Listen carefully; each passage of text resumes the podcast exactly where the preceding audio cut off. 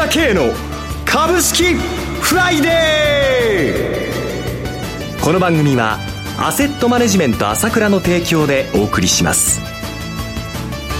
皆さんおはようございます。進行役の浜田節子です。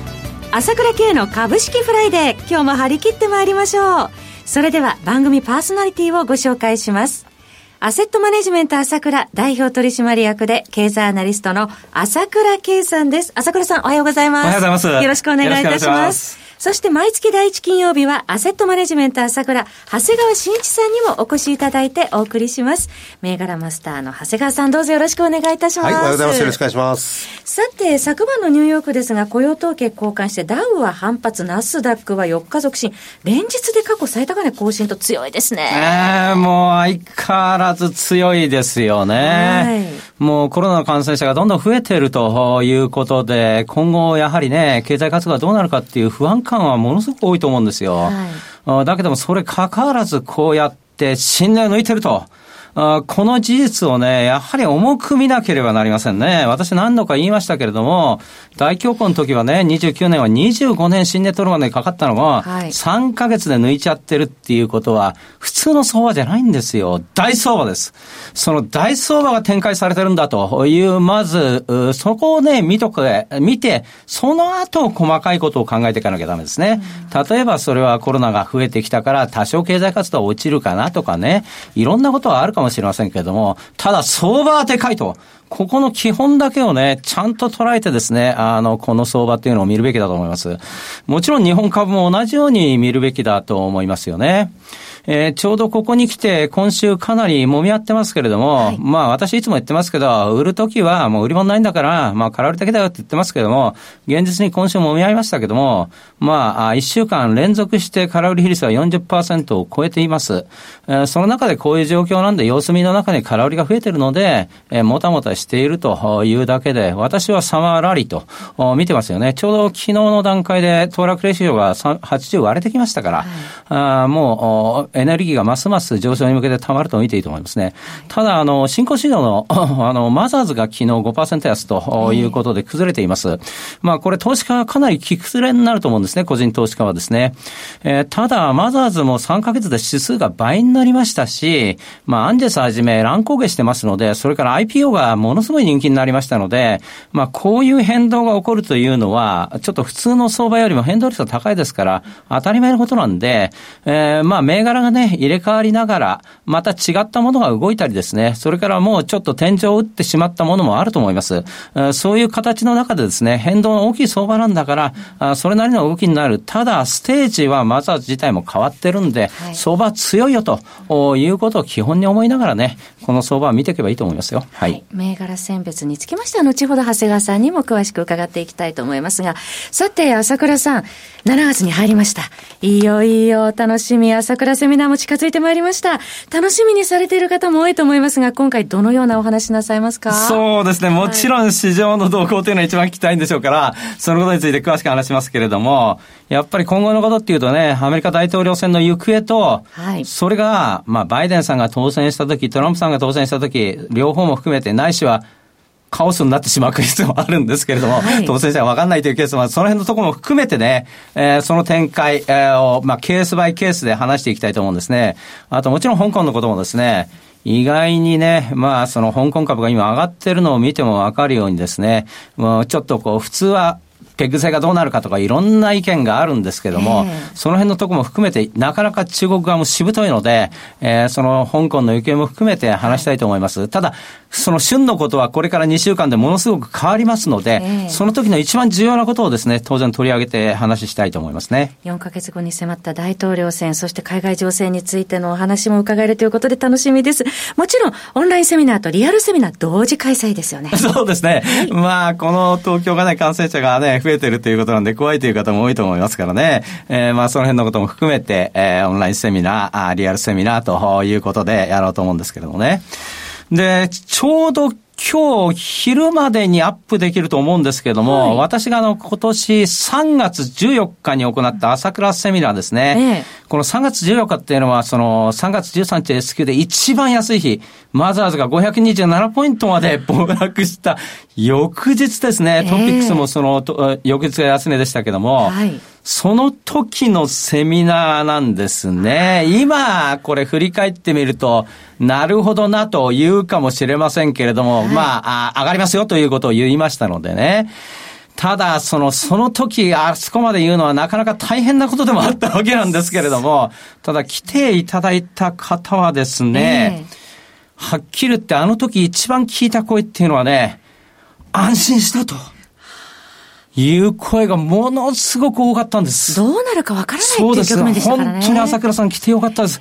安心しましたっていう声だったんですよ。はい、ですから、これちょっと今から4ヶ月前の動画なので、ちょっと多少ズレはあるかもしれませんけども、はい、まあこの相場の基本的な路線っていうのはわかると思いますんで、役に立つと思いますんで、今日昼までにアップできると思いますんで、ぜひこの3月のセミナーですね、はい、動画無料公開しますので見ていただきたいと思います。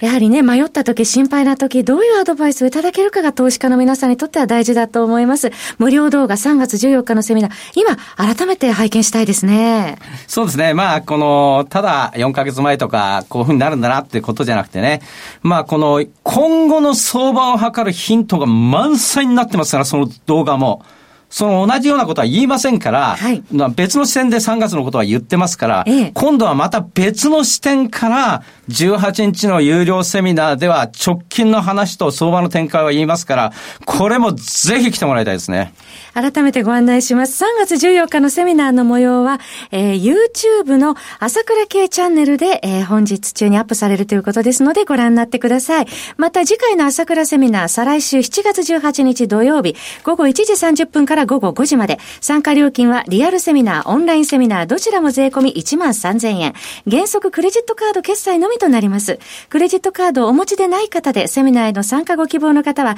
ASK1 のフリーダイヤル、0120 222-464、0120-222-464までお電話ください。なお、セミナーでは取扱い商品の勧誘を行う場合がございます。また、今後の新型肺炎の流行の状況によっては、実施できない場合もありますので、どうぞご了承ください。それでは、お知らせを挟んで、長谷川さんのコーナーをお届けします。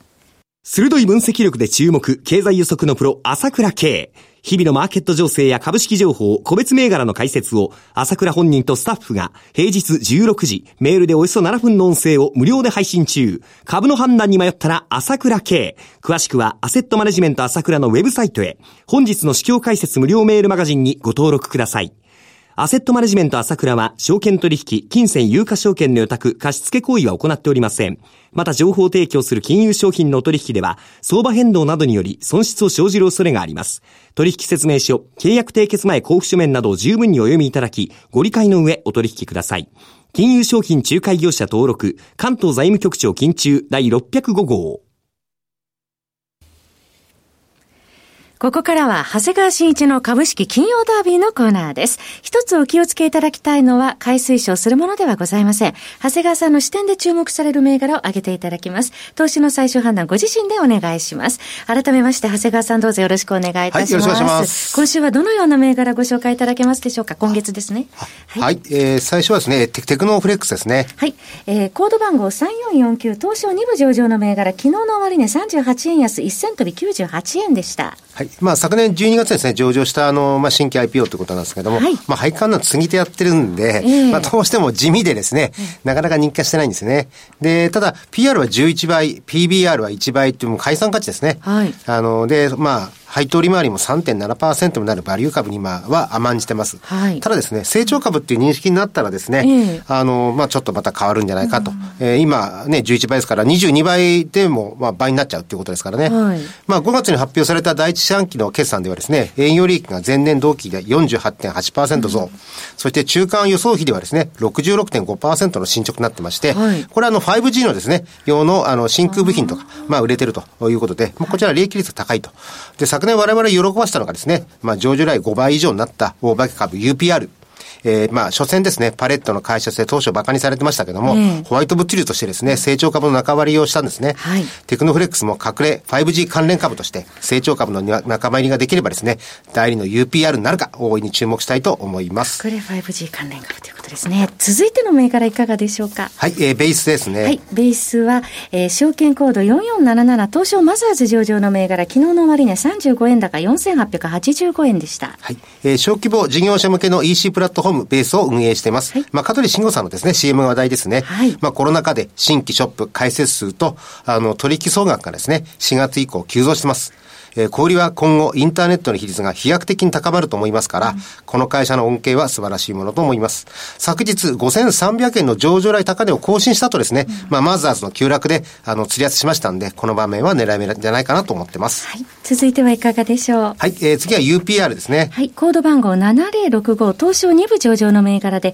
昨日の終値は360円安3990円でした。はい、まあ、地味な存在からもホワイト物流としてですね、成長株のイメージが、まあ、定着した、まあ、レンタルパレット業界。で、他の会社がですね、統一仕様にこだわる中で、まあ、業界ごとの大きさを変えたりですね、位置情報入り、スマートパレットなど工夫を凝らしていること。あと、労働を楽にさせるアシストスーツのですね、話題が豊富なんですね。はい、こちらも一昨日、えー、上場来高値4585円つけた後、釣り安していると思いますんで、チャンスではないかと思ってます。はい続いてお願いします。はい、えー、次はガンホオンラインエンターテイメントです。ガンホオンラインエンターテイメントはコード番号3765東証一部上場の銘柄、昨日の終値は227円高2146円でした。まあ、この会社で言えばですね、わずか半年ほどで40倍もの株価になったスマホゲーム、パズドラブームが忘れられない投資家も多いんじゃないですか。はい。まあ、あの時はですね、ダウンロード数が更新されるたびに株価が上昇したものです。まあ、今回スイッチ向けに出した忍者らは、ダウンロード数がサービス開始から16時間で100万。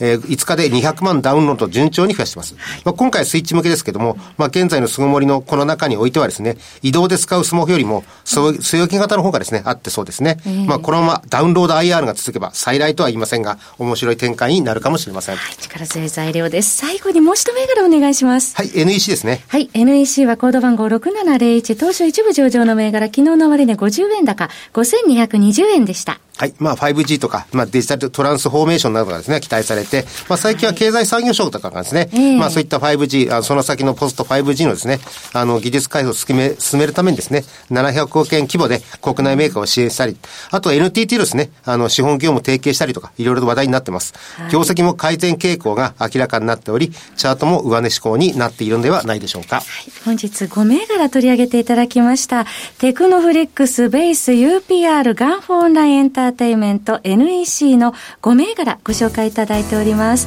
なお繰り返しになりますが取り上げていただいた銘柄はいずれも長谷川さんの視点で注目する銘柄であり買い推奨するものではございません。投資の最終判断はご自身でお願いいたします。そろそろ番組もお別れのお時間となりました。パーソナリティはアセットマネジメント朝倉代表取締役経済アナリストの朝倉圭さん。そして長谷川慎一さんでした。お二方ともどうもありがとうございました、ありがとうございました。私朝倉慶が代表を務めますアセットマネジメント朝倉では SBI 証券楽天証券ウェルスナビの口座開設業務を行っています。私のホームページから証券会社の口座を作っていただけますと週2回無料で銘柄情報をお届けするサービスがあります。ぜひご利用ください。それでは今日は週末金曜日頑張っていきましょう!